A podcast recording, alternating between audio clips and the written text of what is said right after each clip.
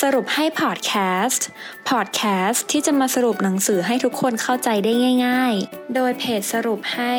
เพราะเราตั้งใจทำให้ง่าย สวัสดีค่ะ ยินดีต้อนรับเข้าสู่สรุปให้พอดแคสต์นะคะสำหรับพอดแคสต์ในตอนนี้ มินจะมาสรุปหนังสือที่ชื่อว่า นั่งตกปลากับบัฟเฟตต์ บอกเล่าวิธีการลงทุนหุ้นแบบเน้นคุณค่าในแบบที่เข้าใจง่าย ทีละขั้นทีละตอน ซึ่งเหมาะเป็นอย่างมากสำหรับมือใหม่ที่สนใจ และต้องการเรียนรู้วิธีให้เงินทำงานแทนตัวเองกฎข้อที่1นนะคะ ทุกครั้งที่จะลงทุนและใส่เงินลงไปเพื่อให้มันทำงาน จงจำกฎ 2 ข้อนี้ไว้เสมอกฎการลงทุนข้อที่ 1 คืออย่าขาดทุนกฎการลงทุนข้อที่ 2 คืออย่าลืมกฎข้อที่ 1 คนส่วนใหญ่นะคะ เข้ามาในตลาดหุ้น โดยตั้งเป้าว่าจะทำเงินให้ได้มากๆ แต่พวกเขาไม่ได้ตระหนักเลยว่า การขาดทุนสร้างความเสียหายขนาดไหน ถ้าเริ่มลงทุนด้วยเงิน 100,000 ดอลลาร์ ถ้าขาดทุน 50%จะเหลือเงินอยู่ 50,000 ดอลลาร์ ถ้าจะทำจาก 50,000 ดอลลาร์ไปแสนดอลลาร์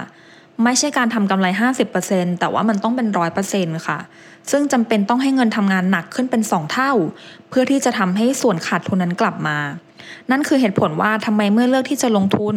ควรจะลงทุนก็ต่อเมื่อมั่นใจว่าจะไม่ละเมิดกฎข้อที่ 1 ค่ะ ความเสี่ยง คนส่วนใหญ่คิดว่าเมื่อจะลงทุนในตลาดหุ้นจำเป็นต้องเสี่ยงเยอะๆ แต่ควรจะคิดอย่างนี้ดีกว่าว่าความเสี่ยงเกิดจากการละเลยสำหรับบางคนที่ไม่รู้วิธีปีนเขา การปีนเขาเป็นเรื่องเสี่ยง แต่สำหรับมืออาชีพที่ฝึกฝนและเตรียมตัวมาอย่างดี ความเสี่ยงจะลดลงมาก เพราะว่าพวกเขารู้ว่าตัวเองกำลังทำอะไรอยู่ การลงทุนเป็นเรื่องเรียบง่าย สิ่งที่เราทำคือซื้อธุรกิจที่ดีและยอดเยี่ยม โดยซื้อมันที่ราคาสมเหตุสมผล แล้วก็รอจนกว่าตลาดจะตระหนักถึงคุณค่าของธุรกิจนั้น และราคาก็พุ่งขึ้นไป ตลาดหุ้นมีความเปลี่ยนแปลงอยู่เสมอ แต่หลักการเรื่องลงทุนไม่เคยเปลี่ยนไป ให้ทำการซื้อธุรกิจที่ดีในราคาที่เหมาะสม และทำซ้ำๆแบบเดิมๆไปจนกว่าจะรวยค่ะ ทบต้น เส้นทางสู่ความร่ำรวยจริง ๆ นะคะ คือการรู้จักวิธีลงทุนและทวีคูณเงินที่มี นี่คือสิ่งที่เรียกกันว่าพลังของการทบต้น จากเงินลงทุน 1 เซนในรอบที่ 1 เมื่อใช้พลังของการทบต้นถึงรอบที่ 30 จะกลายเป็นเงิน 5 ล้าน3 6 8 7 9 2 1 2 ดอลลาร์ชอนยังคงตะลึงค้างอยู่กับสิ่งที่เขาเห็น เป็นไปได้ยังไงที่เงิน 1 เซนในตอนเริ่มต้นจะกลายเป็น 5 ล้านดอลลาร์ได้ เขาเคยได้ยินและเข้าใจเรื่องการทบต้น แต่ความรู้สึกนั้นแตกต่างไป เมื่อเขาได้สัมผัสผ่านการจำลองสถานการณ์ ในจิตใจจากการตกตะลึงก็เปลี่ยนเป็นความหวัง และนั่นหมายความว่าถ้าเรียนรู้วิธีลงทุนและทบต้นเงิน เขาก็สามารถเอาเงินที่ขาดทุนกลับคืนมาได้ และยังมีโอกาสที่จะรวยมากๆด้วย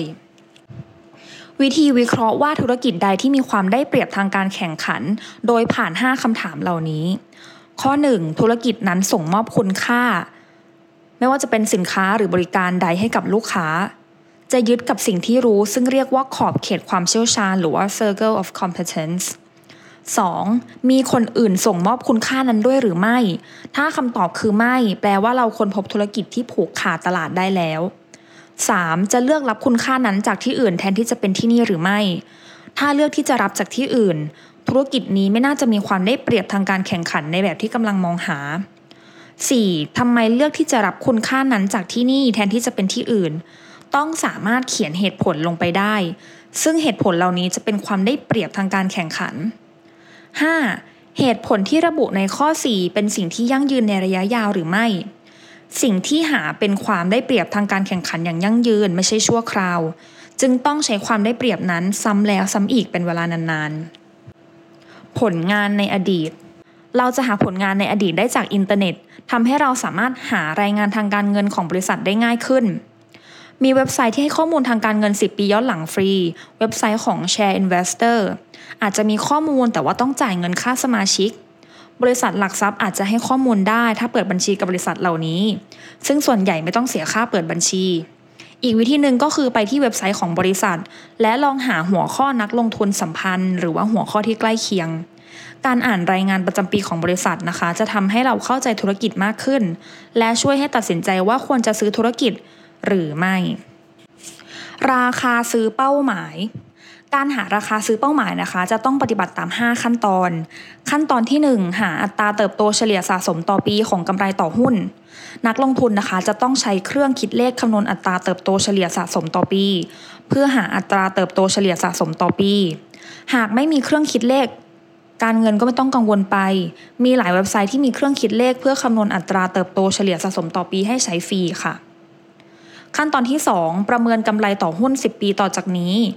เราสามารถประเมินกำไรต่อหุ้น 10 ปีจากนี้ โดยใช้เครื่องคิดเลขสำหรับคำนวณดอกเบี้ยทบต้นค่ะ ขั้นตอนที่ 3 ประเมินราคาหุ้น 10 ปีต่อจากนี้ เราต้องใช้อัตราส่วน PE เฉลี่ยหรือว่าอัตราส่วน PE ที่ต่ำที่สุด ในการประเมินมูลค่ากับราคาหุ้น นักลงทุนนะคะสามารถหาข้อมูลอัตราส่วน PE ในอดีต ใช้อัตราส่วน PE จะใช้ค่าเฉลี่ยตัวเลขที่ต่ำที่สุด หรือตัวเลขระหว่างค่าเฉลี่ยและตัวเลขที่ต่ำที่สุดก็ได้ คูณกับค่าประมาณการกำไรต่อหุ้นในอีก 10 ปีข้างหน้า ซึ่งเป็นผลลัพธ์ที่ได้จากขั้นตอนที่ 2 ค่ะ ขั้นตอนที่ 4กำหนดราคาซื้อเป้าหมายณปัจจุบัน จากผลตอบแทนที่ต้องการ ในการลดทอนค่าประมาณการราคาหุ้นในอนาคตย้อนหลัง 10 ปี ด้วยผลตอบแทนที่ต้องการ นักลงทุนนะคะต้องใช้เครื่องคิดเลขคำนวณมูลค่าปัจจุบัน และขั้นตอนที่ 5 เพิ่มส่วนเผื่อเพื่อความปลอดภัย สุดท้ายนะคะ เราต้องเพิ่มส่วนเผื่อเพื่อความปลอดภัยในราคาซื้อเป้าหมาย เพื่อสร้างตาข่ายความปลอดภัยสำหรับรองรับความผิดพลาดคำแนะนำก็คืออย่าดูราคาหุ้นณปัจจุบัน จนทำให้เราได้รับอิทธิพลจากนายตลาด ควรที่จะคำนวณให้เสร็จก่อนนายตลาดเสนออะไรให้ และสิ่งที่นายตลาดเสนอให้ต่ำกว่าราคาซื้อเป้าหมาย เป็นเวลาที่ควรจะต้องลงมือค่ะ แนวคิดที่พิเศษที่เป็นจุดกำเนิดของการลงทุนแบบเน้นคุณค่านะคะ คือหุ้นแต่ละตัวมีมูลค่าที่เป็นตัวเลข หรือที่เรียกว่ามูลค่าที่แท้จริง คุณเนี่ยจะซื้อหุ้นเมื่อราคาหุ้นต่ำกว่ามูลค่าที่แท้จริง เพราะท้ายที่สุดแล้วตลาดจะกำหนดราคาหุ้นอย่างถูกต้อง นั่นหมายความว่าราคาหุ้นจะเพิ่มสูงขึ้น และจะขายได้กำไร นี่คือวิธีที่วอร์เรนบัฟเฟตต์และนักลงทุนแบบเน้นคุณค่าอีกหลายคนใช้สร้างฐานะจนร่ำรวยค่ะ